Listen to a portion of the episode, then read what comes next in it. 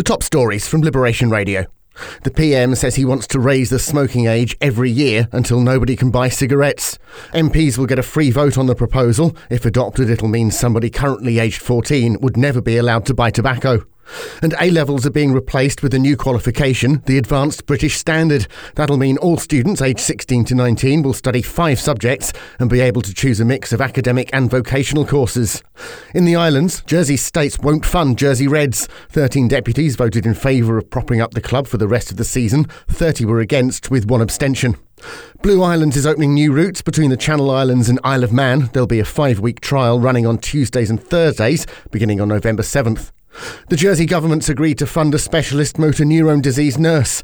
They had stopped the funding in March, leaving the MNDA charity to find the money. They'll now pick up the bill until the end of the year while looking into making the funding permanent.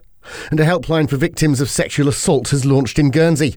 The 24 7 service has been put in place by the Sexual Assault Referral Centre. Anyone needing support in the bailiwick can call 22 7700. Stay up to date with Channel Islands news with the Liberation Radio News podcast on the Liberation Radio app and website, or ask your smart speaker to enable the Liberation Radio skill.